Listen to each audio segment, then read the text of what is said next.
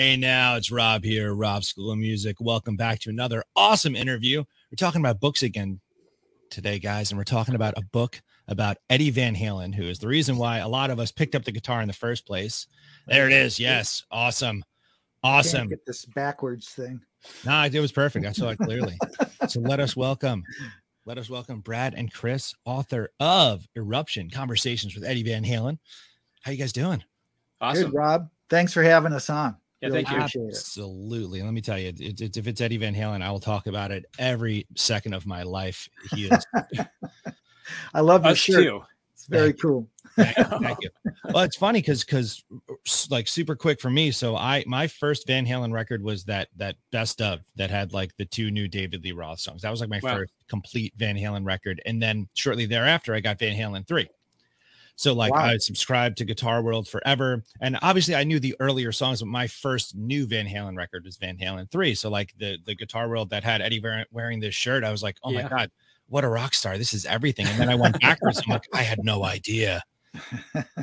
But Cool. so, you know, I like to get to the beginning of everything and then we'll kind of catch up to it. So, what are your guys' background, you know, with writing and stuff and music?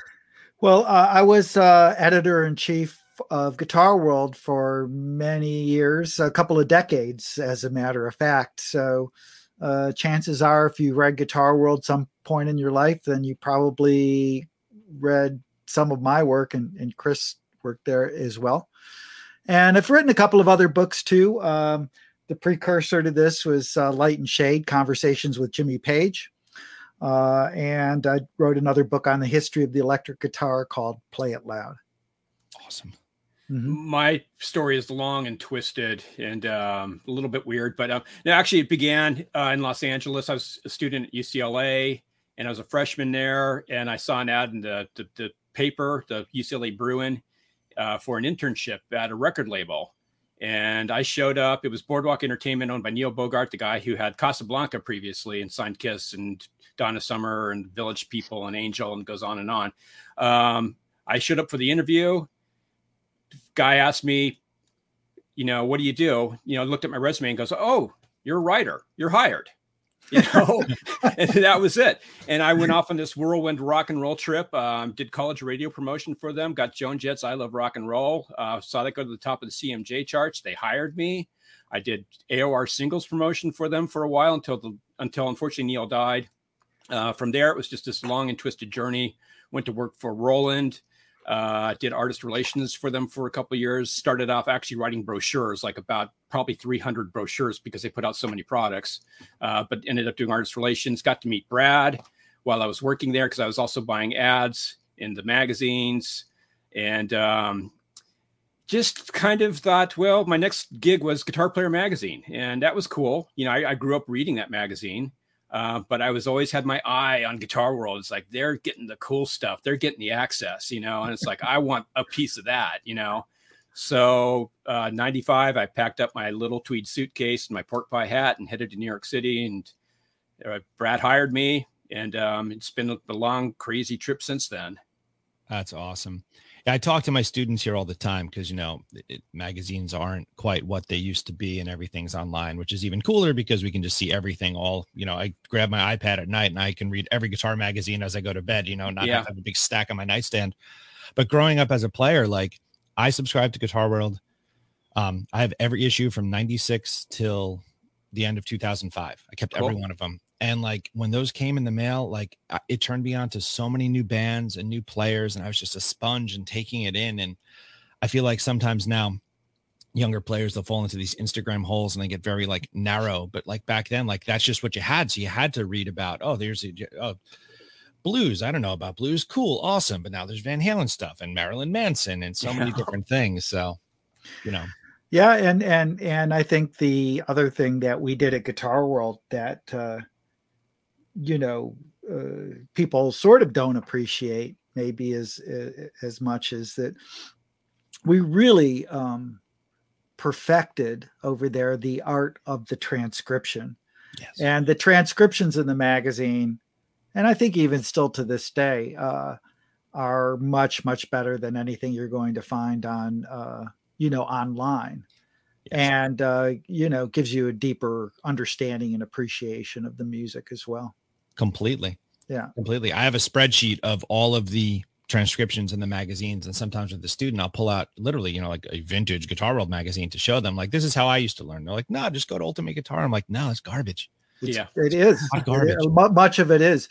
I mean the guys that uh, uh, did and and do the transcriptions for guitar world are genius are, are, are like the most brilliant guys at doing that in the us i can guarantee you because we we searched high and low for those guys. And you know they just hear things and they capture the nuances that that you just can't find up online. Absolutely. Yeah. absolutely.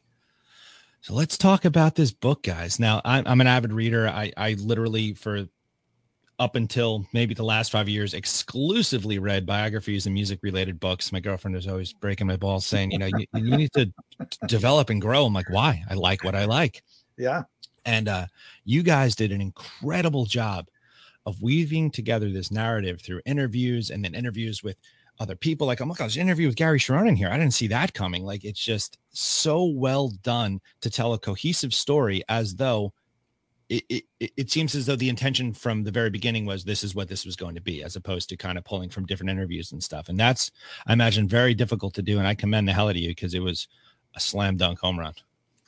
Well, I think both of it was because Chris and I had spent so much time with Ed and we had so much material and we had gotten story right from him. Yeah.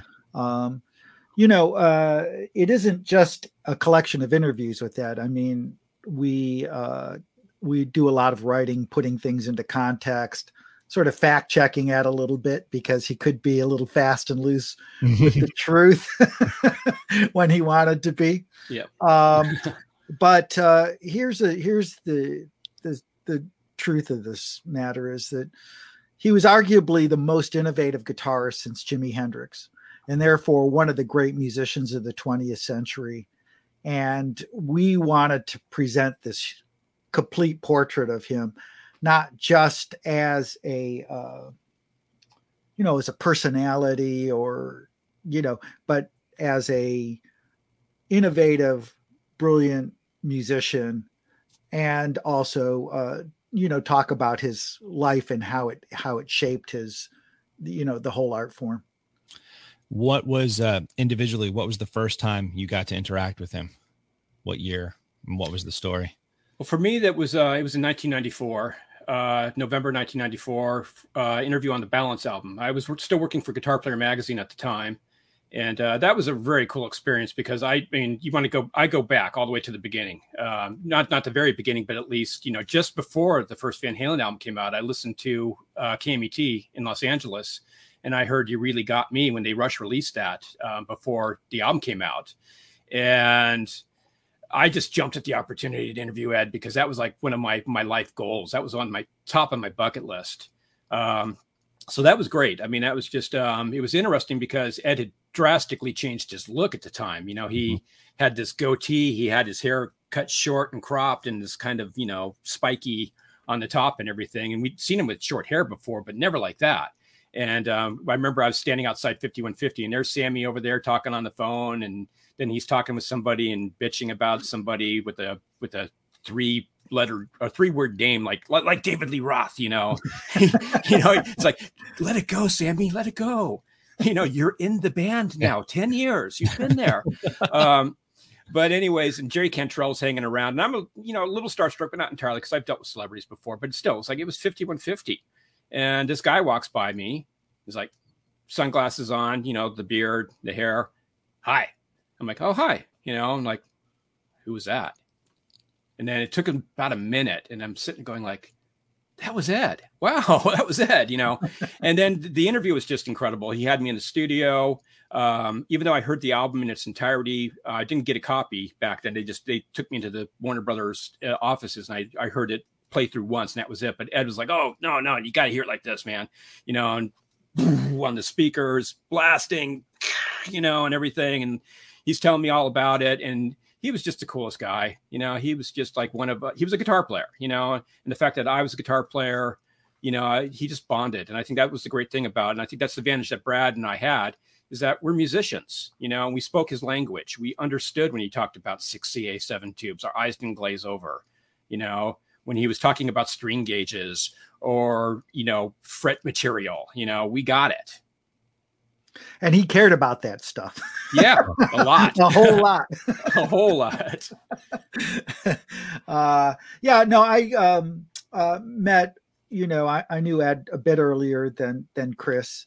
Uh, and you know, Ed just ended up creating this really great relationship with Guitar World. So he knew he could trust us. Uh, he knew we understood where he was coming from, um, and that we would probably print the truth. yeah, yeah.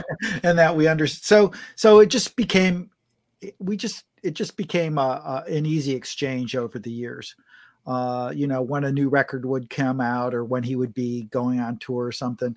You know, I talked with Ed probably a couple of times a year for for for many many years. You know, uh, in depth, and and Chris and I would both be invited over to fifty one fifty, and um, it was it was cool. As uh, Chris is also fond of saying, is that um, you know, Ed viewed everything through this guitar matrix, right?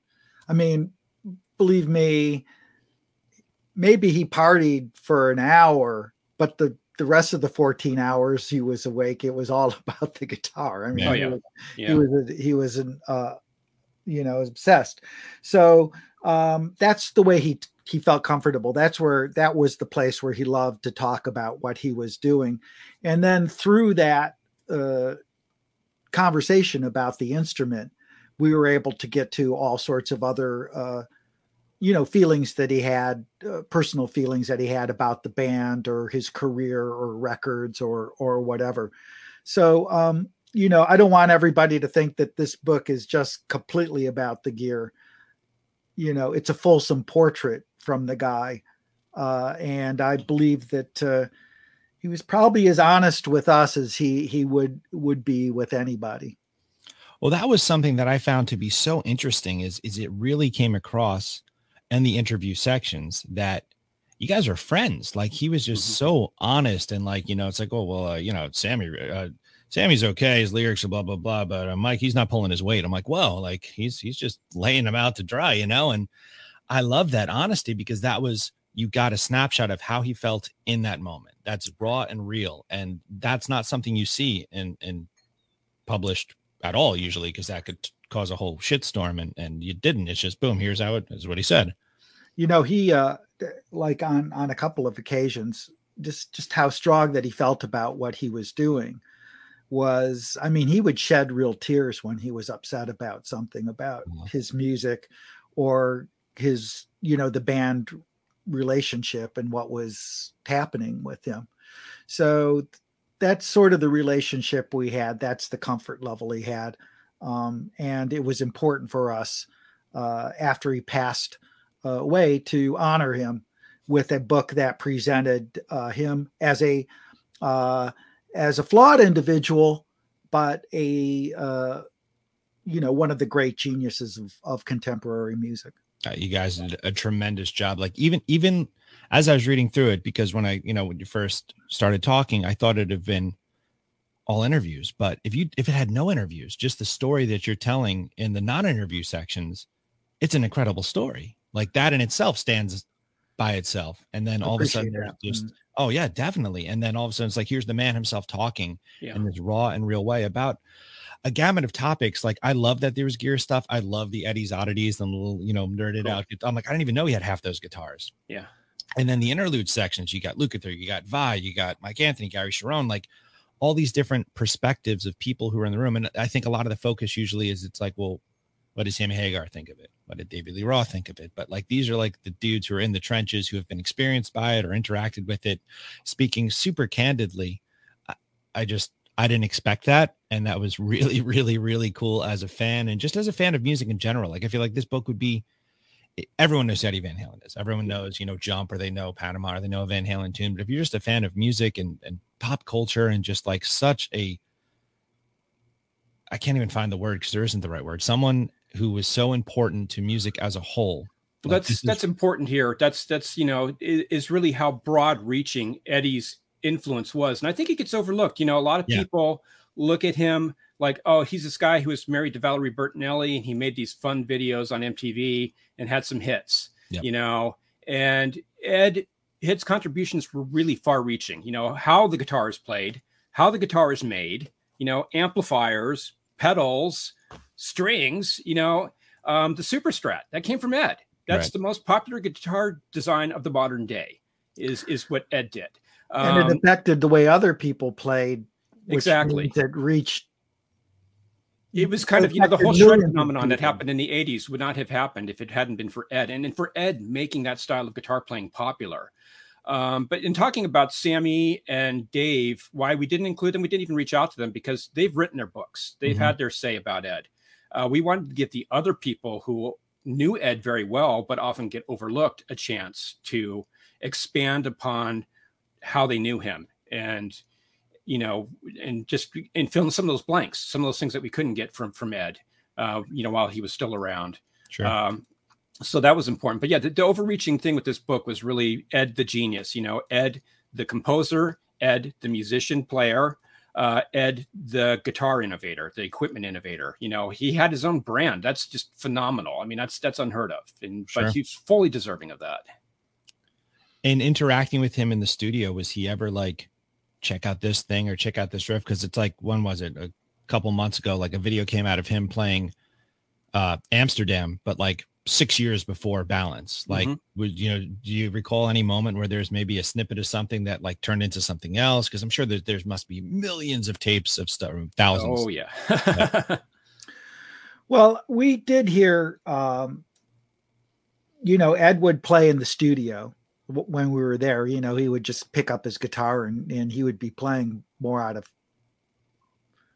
habit or impulse i think than anything and uh, I did hear some unreleased material, uh, but I can't say that that I heard, um, uh, you know, uh, you know, pound cake before it came out, or or whatever, or whatever. You know, wasn't it wasn't quite like that, but uh, we we uh, it was you know pretty awesome. I mean, it was pretty thrilling when you would go to fifty one fifty and you would see all of these historic guitars and the frankenstein would be there and the 5150 guitar and his marshall amp the classic marshall that he used on all the records is almost enshrined in its own room with its own microphones you know all that business.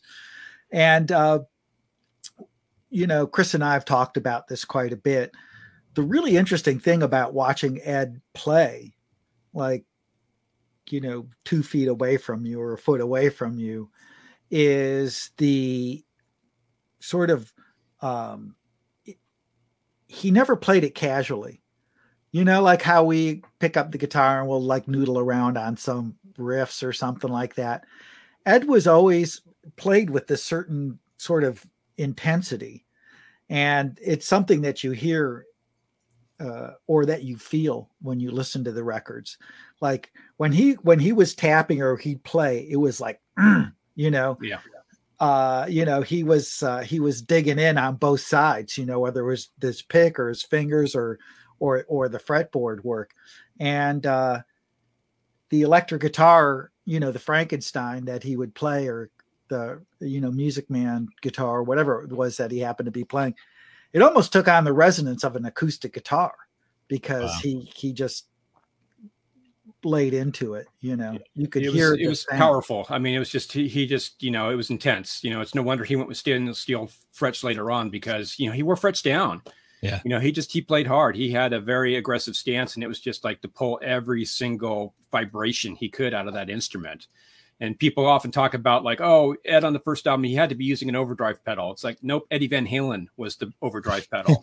you know, it's like I can't get that sound out of a Marshall Plexi. Well, because you don't play the guitar as hard as Ed. That's why. You know, it's like that that amp is screaming for mercy. You know. Sure. I liked how also that you guys like. There's so much that's been discussed about the the Dave era and so much about the Sammy era. But then it's like, as I said earlier, like Van Halen 3 was what was happening when I first started playing music. So like to me, that's what I like. I that was my first time seeing him live. And then I've luckily been able to see him with the other reunion tours, but it was it was Gary Cherone. And I was like, this, and he was so excited about that at the time. Yeah. Like this is the second the third coming. Like I found my guy. Yeah. And you know, to hear Gary have something to say about it in your book and just kind of catch snippets of that era of that emotional roller coaster of all of it. I thought that was fascinating because I feel like from then onward, it's like that was almost erased. And it's like, no, no, Dave's back and everything's fine, or Sammy was back and everything's fine. It's like everything's been sort of glamorized in the last chapter of everything in Van Halen. But I think we've forgotten that there was supposed to be something very different. So I thought that was really cool that you had stuff about that. Yeah, that was a super important section of the book for us uh, because Van Halen 3 was particularly meaningful to Ed. Right. It was uh, going to be, I think, the launching point for a whole new, almost a whole new approach to the guitar or to recording, um, something more intricate that we hadn't heard before. And um, the fact that it wasn't as accepted as uh, as some of the earlier records really did a lot of um, damage to Ed's psyche. Mm. Uh, he had been so used to being successful, and you know all the records up until then had you know gone platinum two, three, ten times. And uh, Van Halen three, he really invested a lot of personal capital into that record and the fact that people it wasn't embraced as much as the other records really uh, sent him into a bit of a downward spiral which we talk about in the book. There were other things also going on where you know he was still battling with substance abuse and uh, you know health issues um, and he was breaking up with uh, valerie bertinelli. And each one of those things would have thrown a, uh, you know driven a, a, normal man to to the bottle or whatever but all of these things hitting at time created a, a, a real darkness. But in all of that what's really been overlooked and it, it's so cool to hear you talk about it was how much great stuff was actually on van halen 3 yeah. you know? And if he had given a mo- if he had been given sort of a little bit more leeway by the fans to develop some of those ideas i think we would have gotten a lot more music out of Ed and mm-hmm. and and maybe even you know a whole huge third act that that yeah. we'll never hear. It's such a bummer because you think about it like that was what came after that, you know? Like the the Roth nothing. album which was exactly nothing. and like once a year to the day like those are cool songs. Oh, so yeah. it, Fuller I, I, the Ballots, incredible slide guitar playing on. Yeah, that. I mean it's it's it's some of the it it wasn't produced as well as it could have been, and we make that point in the book. Mm-hmm. Um, Ed probably could have uh, benefited from a stronger sounding board, but that wasn't where his head was at. He wanted to do what he wanted to do at that at that period. Uh, he just wasn't prepared for the consequences, um, yeah. unfortunately. It was fascinating though because Ed would bring it up from time to time, especially those Eddie's oddities. That was um, kind of from a guitar aficionado cover story I did with Ed, where he just took me through his collection. You know, he pulled out 50 guitars there at 5150, and you know, we had a photographer, Kevin Scanlon, great guy, did the back cover of the book. Um, you know, we went through all the stuff. You know, asked me what I wanted to see, and um, you know, it was just great because each guitar had a story. Mm. And he pulled out this Gretsch 6120, which is you can read in the book about that, but he was just talking about that in context of all these overdubs and these guitar textures he was exploring. You know, it wasn't just um, you know, the Super Strat, the Frankenstein plugged into the Marshall or the 5150 amp. You know, he was really exploring a lot and he was really bummed, you know, that just people didn't accept it because he just you know, it was everything else was kind of been there, done that. And he really wanted to expand and push and go forward. And people said, like, we're not ready for that yet. And that really knocked him for a loop. And I urge anybody who is skeptical about uh, Van Halen 3, just go back and listen to the rhythm playing. Yeah. The the the the, the syncopations on, on that record are, are are unbelievable. It's like a whole next level in terms of his in terms of his rhythm. Yeah. I often find myself falling down these rabbit holes, seeking out, you know, these white whale versions of songs and things like, you know, uh, the two new David Lee Roth songs on the greatest hits. That one of them was like a leftover balance thing, like backdoor shuffle or something. But then like the stuff that would have come next with Gary Cherone, like they had some stuff written. I'd love to hear demos of that because I think it'd have been crazy good. Yeah, Brad's heard it. oh, you've heard it. Tell me, tell yeah. me. Is it awesome?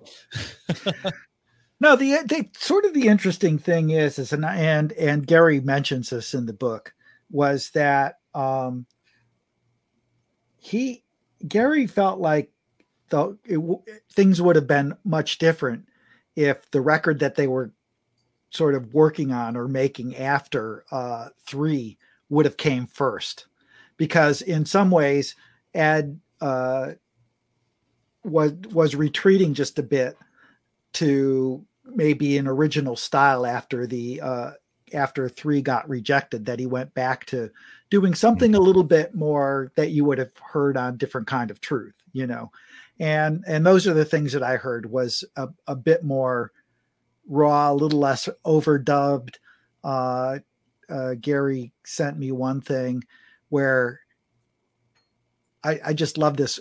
He said, You want to hear something of just the band going wild, like just Alex and Eddie going to town, you know, just jamming.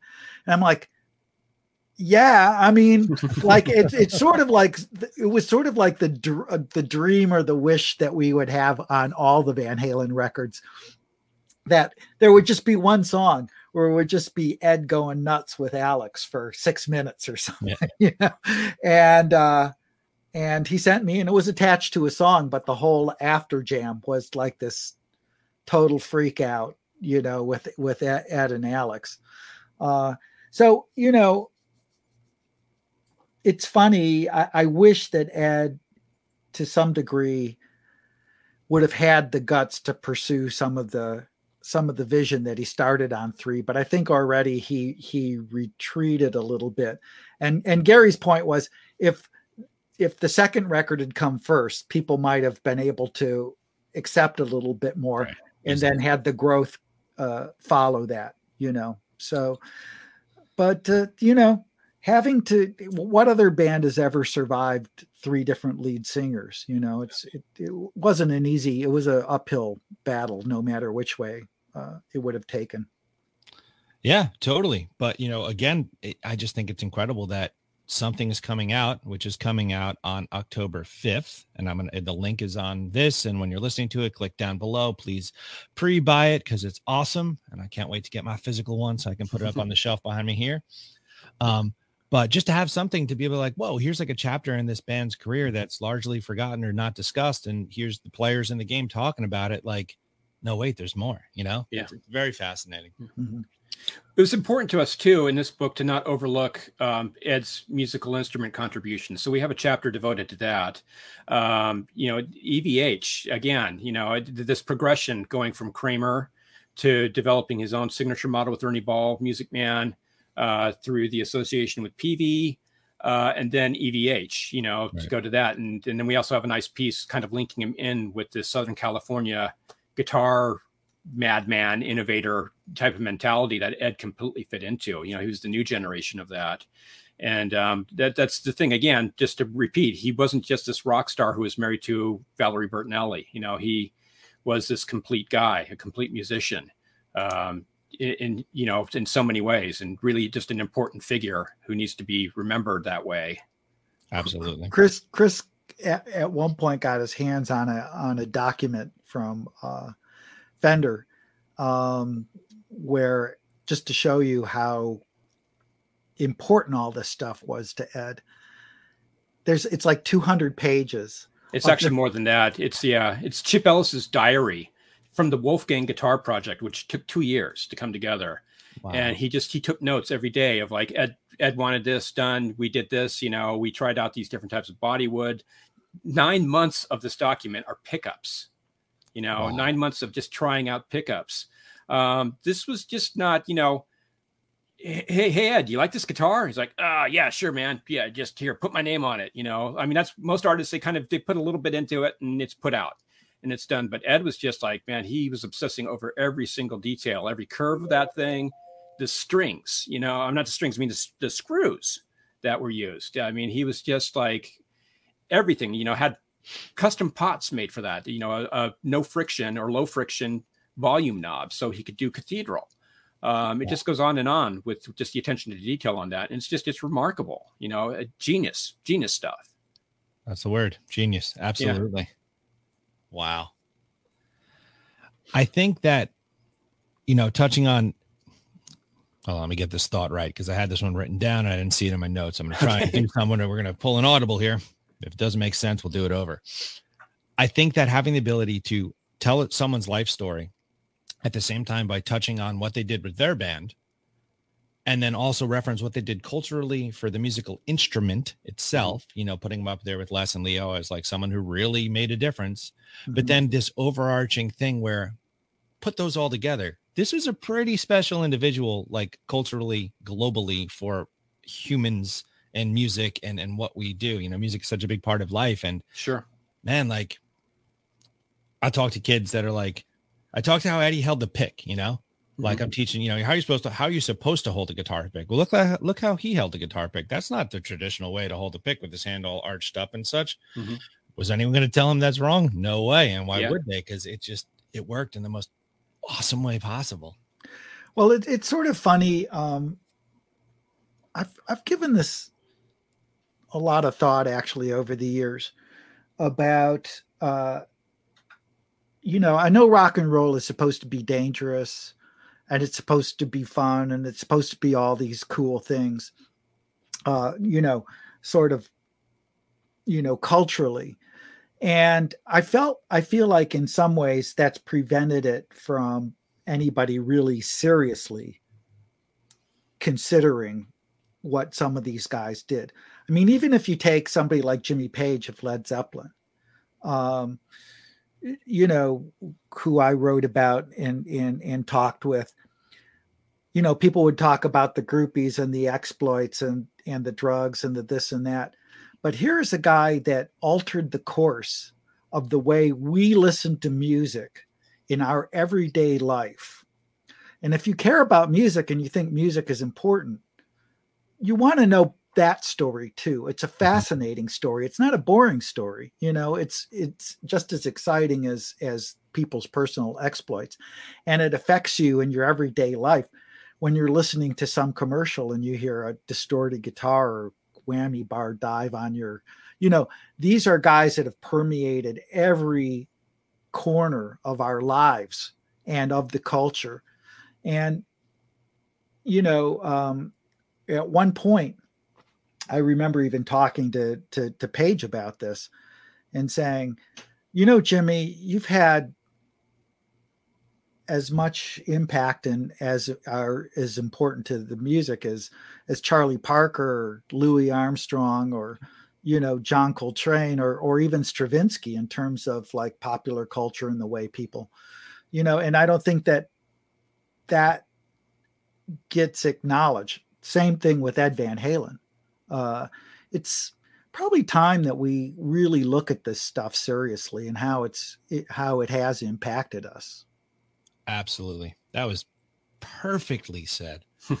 I, I, have conversations with um, parents here at, at, my school often where they'll um, glamorize and and put on a pedestal certain activities for their children and this is something i say freely to them so i'm not saying some secret that you know this is a strong opinion i have they'll minimize um, music and they'll be like, well, they, you know, they're going to quit soon because they're going to, you know, lacrosse season. um, you know, put the guitar down. I'm like, but why? Mm-hmm. Music mm-hmm. is such it's it's inside of us and it is generational and, and it's like when you have a holiday, what draws people together? It's either the music or the food and and players like this changed that in such an incredible way. So I'm just so thankful that you guys put something together like this that just does a great job of telling that story. Yeah, I mean, uh, you know, you have students obviously that that come to your your store, and it's important for them to see, you know, I think also, uh, to understand what you know what it takes to be a great musician mm-hmm. and it's so many things you know it's of course learning the notes but it's life experience and it's uh, and it's the way you look at your instrument and you know the way you develop your sound and so you know for me i think there is some hope with this book that people read it and the musicians out there also walk away with something to bring to their own creativity I, I think that will most definitely occur. I think that's the, the, most important thing lesson I've learned from Ed is listen to yourself. You know, um, Ed started off and you know he was into Clapton and a few other things, and he realized early on I don't sound like these guys when I play, so let me just go with that. You know, and he really went with that. You know, he went beyond with that. You know, he heard his sound in a certain way and he chased that throughout his entire life. And I think that's a very important lesson to learn because it's very easy now to like learn note for note how to play this solo. And um, I'm partially guilty because in Guitar World I write this column where I tell people how to get, you know, how the rig that was used to make a certain classic record, which you know, I love and all the settings and everything. Yeah, and you know, it's like, well, that's really cool if you want to sound like somebody else, but find your own thing, find your own path, and that's what Ed did. That's what set him apart from the pack. You know, is that he just really focused on that inner voice. Yeah, I, I that is like seeing that mindset has played such a huge part in my personal story. Like I will give a sorry, my sorry. Calling, my yes. I thought that was mine. in school, I'm not sure why you're calling. Let's get rid of him. He's trying to tell me that his mom had a child, and he's trying to tell me the gender. I imagine. Ah, so, cool. harsh. um, super professional, guys. cool. okay, man. That's life. That's life, exactly. um, I'll give students uh, a piece to learn, and they'll come back to play it note for note. And I say that's not right. They say why? I said I wrote that. You're not me. Play it your way. Yeah. I'm like whoa. Cool. I'm like exactly. There, there's cool. uh, there's a that exact uh, lesson is actually in the book uh, when Ed was a you know young kid before he started playing guitar. He was playing piano, and he would learn these classical pieces that his teacher would teach him and he would talk about how he would even just play those his own way and he ended up winning um, you know uh, these contests with like a thousand kids and and the way he stuck out was by perform by putting his own expression into these pieces not just playing them uh, like he was playing a typewriter that's awesome. Mm-hmm. That's the way to do it. Yeah. So I'm going to do my my closing part here, and again, I'm going to link up the book, and and I'm going to I want everyone to get a copy. I may get two copies, one to give to some cool. students that I think will enjoy because I think people will get tremendous value. But this is my ending of my show, little rapid fire guitar player nerd out. You guys want to play my game? Yeah. Okay, so it's a series of this or that questions. Uh, uh, just call them out. You can explain your answer or just say it. It's more fun if you explain it, but there are no wrong answers except for one question. I think there's a right and a wrong, but hopefully we won't have to go that way. Okay, cool. All right, humbucker or single coil pickup? Humbucker, because you can turn a humbucker into a single coil pickup through wiring. Uh, which I know very well. I just built a guitar based on Elliot Easton's lead one and a half custom that he used on the Panorama album, and um, also the um, uh, what was it? The um, uh, Shake It Up album, and it's it's the coolest thing ever because you can get the front coil on the humbucker, the back coil on it. You can get both together. You can have them in series like a traditional humbucker. You can have them like two single coils run into each other, and then there's a neck coil, so you can get all these crazy combinations. So humbucker all the way. All right, Brad. Uh, well, Chris has probably given the right answer, uh, but I'm going to give the I'm going to give sort of a wishy-washy answer, which is um, it's so funny. Like for many years, I sort of avoided playing Strat style and Fender instruments because you know it just felt like so hard to move away from you know that Hendrixy Stevie Ray Vaughan mm-hmm. thing. So I just was playing humbuckers and, and, and Gibsons because I felt like it forced you to uh, find your own sound more. There was something about a humbucker that's a little bit more like uh, sort of an open book where you could, you know, where it forced you almost to create your your own sound. But you know what? I just got a strat and I'm really enjoying the shit out of it. I will know, and, and I even find myself thinking, you know, if you would have just had this strat, you maybe you wouldn't wouldn't have ever used any other guitar. I, am I'm, I'm really loving it. So oh. I don't know, you know, different different times of life and yeah. I, I will add that my personal favorite pickup is a P90.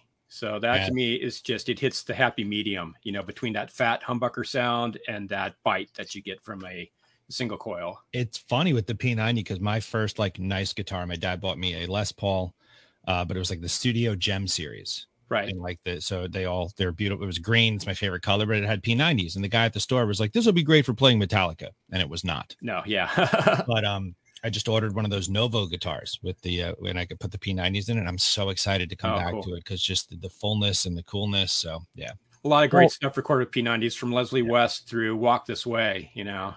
Yep. Yep. No, there's no wrong answer to that question. They're all they're all all the correct answer. All right. Next one. Here we go. Do you like a uh, tremolo or like a hardtail stop tail piece kind of thing? Okay, I'll answer it again. I'll go first. Um, I'm actually a hardtail guy. I have lots of whammy bars and I love them and I use them. But I find more often than not than not, I just like that direct transfer of a bridge that's just nailed in place. Sure. You know, that's just there. And um, so, yeah, I just ha- have to go with a hardtail. Uh, I guess sometimes it depends on the guitar, though, too. But um, I find myself more often than not that I'm just sticking to the hardtail. Okay. Well, probably the greatest sounding guitar I've ever played in my life was a uh, was like a 1972 SG that that I had a long time ago. It just it was just incredible. Like it it it had the you know it didn't have the tremolo on it. You know just and then I've been playing a, a really great Les Paul like for the last you know 10 years. But I just got the Stratocaster yeah, and I'm really hey Fender, I'm really enjoying hey, it. I'm really, you know, I, I don't know. yeah, no, they're both awesome. I mean, the, the, correct answer to almost every one of these questions would be like both. You know, just just have multiple choices because we get yeah. that guitar itis where you, know, you look around this. Uh, this. This is why I have 150 guitars, is I love them all. Yeah, that's what it is. Yeah, it's different colors of the ever growing rainbow. Absolutely. 22 frets or 24 frets if you had to choose just right now. 24. Okay. Just the extra notes. I mean, you know, the, the only real difference is that the, the neck pickup may be placed a little bit closer to the middle. Right. But you can compensate for that, you know, either in your your attack or whatever. But yeah, just having those extra notes and it just it makes sense. It just makes sense to have that, you know, those octaves and everything. So yeah, 24 frets by far. Okay. Yeah, I mean, more's better, you know. 20, 26, let's get it to 26. but that strat has 22, right? yeah. it All gets right. a little tight up there, you know. But. Yeah. All right. Uh let's I'm jumping around here. Strings, yeah. nines or tens? Tens. I like nines. I like nines. Um, again, you know, one of the words of wisdom I got from Billy Gibbons, who said he uses eights, and he says it's in the fingers, man. Yeah. You know, it's it's it's in your attitude. What did Eddie know? use? Did he use Eddie? Well, Eddie used nines actually. That was like his main thing. I can't remember if in the end he was using tens, but pretty much throughout his career he was using nines. I just like, you know, I'm getting older. You know, it's just it's a little bit more comfortable, a little more slinky, but I also find it just really works for more styles of music. I mean, I started out playing tens, you know, for the longest time, and I was always like the heavier the string, the heavier the sound. But over the years, I've learned it doesn't make too much of a difference. You can compensate in your gear, you can compensate in the way you play. Yeah, I just I just like tens. I like a little fight. I don't like my uh, action to be too low, and I don't like my strings to be too light. I I, I like the battle. You going to war? I like it. Yeah. All right, last couple guys. These are just uh, effects based questions. So this yeah. is truly a this or that. They are unfair. So I apologize, but you must pick one. Oh no. Delay. I have 500 pedals, so don't uh, ask me I, to pick one. I have I have a, a, a, cabinet in the front of the school here with all of my pedals, with the exception of like the super expensive ones. I let the students take them out like library wow. books, so they oh, can cool. just kind of experience different things. Like, what's the difference between a Boss Phaser and a Phase 90? Let's find out. Yeah, cool. Delay or reverb? Delay, because delay actually you can get reverb style effects out of it. This is a recording engineer trick. Uh, it's better to use delay than reverb because you can get that ambience, but it doesn't muddy up the sound as much as a reverb effect does. Well said. Yes, absolutely. Um, and especially if you're playing live, sometimes if you're, it's it's really you you can muddy up the sound really quick with uh, with the reverb. Agreed. Let me say, uh, we'll phrase it as WWED. What would Eddie do? Eddie used delay for reverb. So there you go. Yes, yes. These are tying back there. If you're starting to catch my uh, my trend here. Cool. All right. Uh, okay. This one is is a weird one, but if you had to pick, if you're going to take like a fuzz pedal or an overdrive pedal, which one would you choose? So like a fuzz face or like a tube screamer? Tube screamer. I love fuzz. It's cool. It's got flavor and everything, but for a bread and butter type of effect, overdrive all day long. Okay. Yeah, you know, a, a fuzz pedal can wear out its welcome pretty quickly, yeah. as opposed to you know just a little bit of uh, of distortion, which is you know part of that sound. I mean, I, like I like I said, I love a good sound, and and I spent I spent some some serious time trying to find a great fuzz pedal that wouldn't disappear when yeah. I would play with other instruments, you know. But uh, uh, yeah, a little uh, you know, Tube Screamer, or in my case, uh, the TC Electronics Mojo Mojo. Oh yeah, Paul Gilbert's. Uh, yeah. He turned me on to that one. And Ver, Ver, Vernon Reid too. Yes. Yeah. Oh wow. Okay. All right. Last one. Phaser, chorus, or flanger. All effects That's that Eddie a very difficult one because I love them all. Yes. Um, Let's see. I would go, and this is probably going to be cheating a little bit, uh, because I'm going to go with a flanger because Bold. if you set it up right and if you have the right flanger, you can get chorus effects like Andy Summers. Andy Summers used Electric Mistress flanger to get all those chorus sounds on the police records. Um, Alex Lifeson, another guy who did that. Uh, and it's like phasing, but maybe a little bit more dramatic. Having said that, I'm on an Ernie Isley kick right now, and that lady and that that phase shifter just hits me right here, man. It's yeah. just the coolest thing. Uh, and this guy in France makes a copy of that old Maestro, which um, John Paul Jones used on a lot of the Led Zeppelin stuff. Um, but it just this guy uh, in France is called Heptode. Uh, what is it? The Heptode uh, I can't remember Virtuoso, Heptode Virtuoso, but whatever. That's my name drop for the, the guy out there. If you like it, check it out. Awesome. But yeah, flanger. I'm going to be a jerk. Uh, Gonna be. I'm kidding. I'm kidding. I'm kidding. Just kidding. That's okay. That's okay. I've been called twice. Uh, By your mother. um, I think all of that stuff. I mean, I, I dig the way I'd, I'd used uh, phasing on the, you know, on the first record, but I think all of that stuff, like Brian Eno called, uh, what did he call? He called uh, delay, I think, as the opiate for musicians. You know, like like that. You know, it was a certain way to get a to get a sound. No, I think all of that is bad. I think the flanging, the phasing, the chorusing is not good. I, th- I, think like if you want to trace like where Ed's sound went like a little bit sideways is when he got like a little too chorus happy. It it feels like of a certain time and a certain place. You know, it's like those big wet drums that you hear. Sure in the 80s, you know, yeah. in the 80s. Yeah. You know, as soon as you hear a chorus, you're like, okay, what year am I in? You know, I think, um, I, th- I think that uh, it's it's good in small doses, but uh, I think that when Ed was at his worst was when he would dumping all that chorus all over his sound. I don't think he needed it. Yeah, I, I, I think the chorus is the worst of the three in specific to him, but a phaser, I mean, come on, a phaser. yeah, like, phaser that just makes so much of its personality Ooh. on eruption and yeah. uh, and uh, atomic punk and yeah, you know, yeah, no, no, that, that on unchained, you know, man. Oh, yeah.